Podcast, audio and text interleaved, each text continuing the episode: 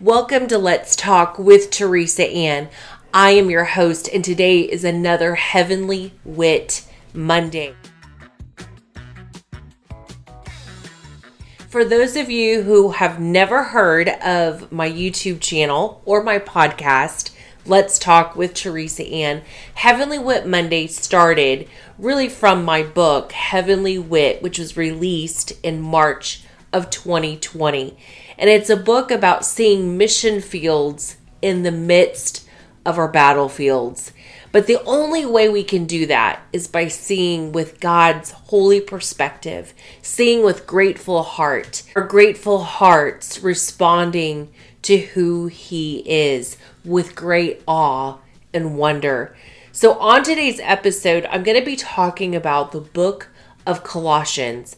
It may seem like, what, really? No, really. This is good. This is good stuff. You want to know how to maintain your freedom in Christ? The book of Colossians is that book. And being that it's the 4th of July, beautiful, beautiful reminder of what we have in Christ Jesus. That is what's coming up next.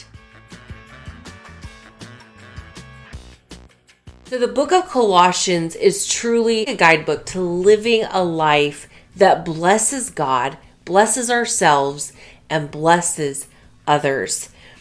It reveals this mystery. Have you ever tried to go and and solve a mystery? And there's so many people right now trying to find that secret to life. But I want to tell you today you don't have to look any further. Here is the mystery revealed it's Christ Jesus living in us. This is what's amazing. Is Christ Jesus himself is the mystery revealed. He is the antidote to abundant life, the middle of life that seems to be riddled with decay. So listen, no more searching, for it's Christ Jesus revealed. He's the one, He is the one that the ancients waited for. Ha, this is so amazing. The mystery is Christ in us. And that right there is the hope of glory. The ancients knew him as going before them. They knew they knew God as the one who guided them. You know, the fire by night and the cloud by day. But before Christ, they never knew the power of Christ that dwells within. Now that's powerful. Remember, Emmanuel is God with us, but the Holy Spirit is God within us. This book shows you how to pray in Praying is what? Responding to God with grateful heart.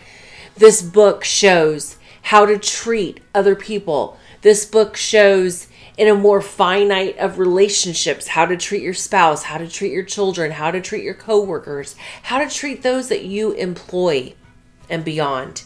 So anyone who says there's no manual for doing this life, but there is. And of course, the Bible itself shows all of these many characters and all the things that they went through, the principles that you can learn. But one thing for sure is that through every single book, through every story, you get to see the character of God revealed most of all. If you haven't read this powerful book, I really encourage you to do so.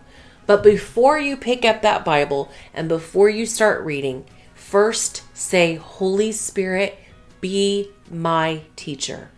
I only want to learn this, not through my jaded perspective, not through my experiences or lack thereof, but I want to learn directly from you, the one who has the full picture, and watch what will unfold.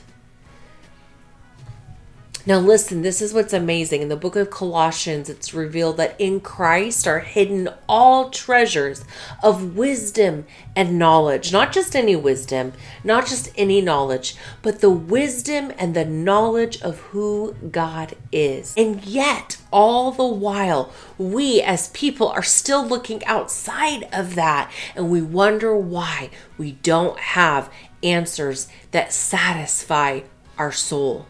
I love what my dad says. We can be saved, but not changed. We can be saved, but not transformed. So, how do we become both? Because if we're not living a life of transformation, we're living a powerless life. And if you don't understand and you don't know that you have the Holy Spirit of God that dwells within you, what you don't know, you don't know. So I want to tell you today of what, when you say yes to Jesus, this empowerment of the Holy Spirit that comes in and dwells within us so that when we read the word, our souls, our mind, our will, and our emotions come alive and are transformed. We become new creations. We don't respond the way we used to. And even if we do, guess what? We're aware of it and we immediately repent with great conviction. Not conviction of, oh, I can't believe you did it, but God, thank you that you allowed me to hear myself so that I could have freedom in you. It's never a voice of condemnation, it's this awe and wonder yet again that we get to actually be free and stay free and when we hear ourselves doing the opposite of what God provided, we get to rejoice that we actually caught ourselves and go, Wow, God, thank you for that provision of your Holy Spirit to convict me to change and to be transformed into the likeness of Christ. From the place of transformation is where behaviors finally change. Not behaviors changing because you learned how to behave well, but it's coming from a place of transformed heart. Now you begin to consider others when you maybe not, maybe you didn't used to, or maybe you did, but now it's to a whole nother level. It's not considering others for your own ego, but it's considering others because God loves them and you're responding to God's love over them. Big difference. So often, we think that if we don't set boundaries within our lives with people, that we're being rude. But here is what is so powerful about the Word of God. The Word of God, it's a beautiful instruction of how to set boundaries in God's love. It's not setting boundaries in, ooh, I'm better than you, and you better do what I say, or else you're off of this boat, so to speak. But here's what happens a lot of times when we're going through hard times, we look around and we look for the Jonahs in life. We look for those that are disobedient. And then we're like, get them off the ship. Get them off the ship. But here's what we have to remember is that it's not about looking for the Jonahs in life and why we're not happy and why we're going through storms. But what it actually is, is looking to God and saying, God, what is in me that you want to get rid of in me so that I can become more like you? It becomes this relationship where you're no longer looking at what others are doing that are wrong. Because let me tell you, we there that's a long list. We could go for days. Actually, we could go for days to where we're so distracted from our relationship with God because we're focused on what everyone else is doing wrong. And that's a great seduction of the enemy himself. And so we can't fall for that ploy. But what we can do is say, when hard times come, when we're dealing with difficult people, we say, God, thank you for your word.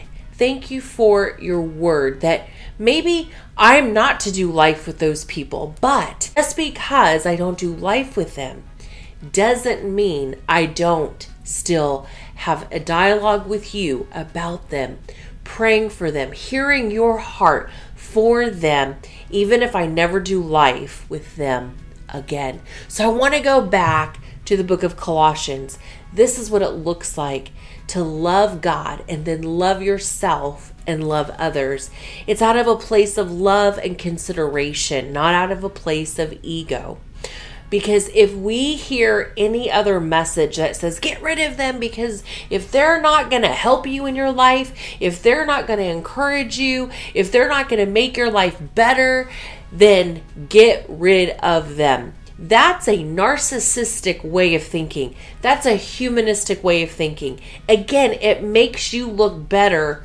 It makes you have this mindset that you're better than them. Now, you may act better than them, but they are covered in a clout of deception. And so, for us to walk away and just walk away, that is negligent. But to walk away knowing, God, I can't help them, but you can. And so, Father, I was in their life and they were in my life for a reason. I don't know the full picture, but what I do know is that I'm called to pray by your Spirit for them. So, Lord, have your way over their life.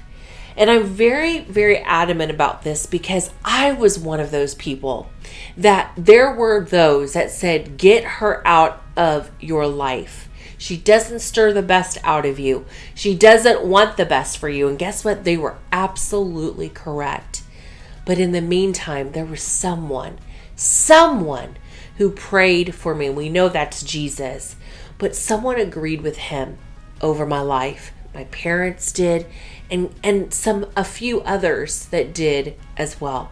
And for that, those are things that God reminds me of his spirit that dwells within me is for a purpose. It's not just so that my so that my days are great and my days are better and that my life grows more blessed.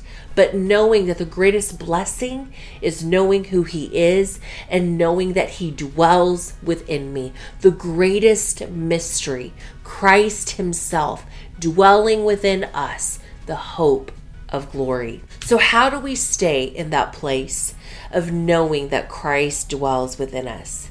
Well, it's it's a constant remembrance. How do we remember? With grateful heart. Every single day, being grateful, not just for what we have, but for who He is. And if you don't know who He is, this is the fun part. When you find out in the word. God, I'm thankful because you are majestic and you are holy and you are excellent and there's no one like you. When you begin to read those scriptures, you begin to, by faith, realize who He is and then proclaim it. And then all of a sudden it goes into that thankful tank within your soul. And now you, you begin to see, now you begin to see what you do have, who you have, and who has you to where now you can see things from that place of heavenly wit, seeing mission fields in the midst of the battlefields. So I want to end with this today. Perspective will lead you one of two ways. It will either lead you to the reminder of who your great joy is, and that is God Himself, or it will lead you to a place of great depression and ungrateful heart. So, this is the time as Christ lives in us that we get to teach our souls, our mind, our will, and our emotions, even our bodies, because our bodies can even react to situations that we do not like. But now we begin to train them to say, God is for you not against you. Thank you so much for joining me today on Let's Talk with Teresa Ann via Heavenly Wit Monday. If you really were encouraged by this show, I just pray more than anything, not even reaching out to me, but reach out to the Father. Reach out to Him. Go after Him all the days of your life. That's what this show is about. It's to point you back to Him. It's to point you forward to Him. It's to point you to the one and only God who is the author and the finisher of our faith. Let's Talk with Teresa Ann is all about bold inspiration, revealing God's goodness so that we can see with heavenly wit, seeing mission fields in the midst of battlefields.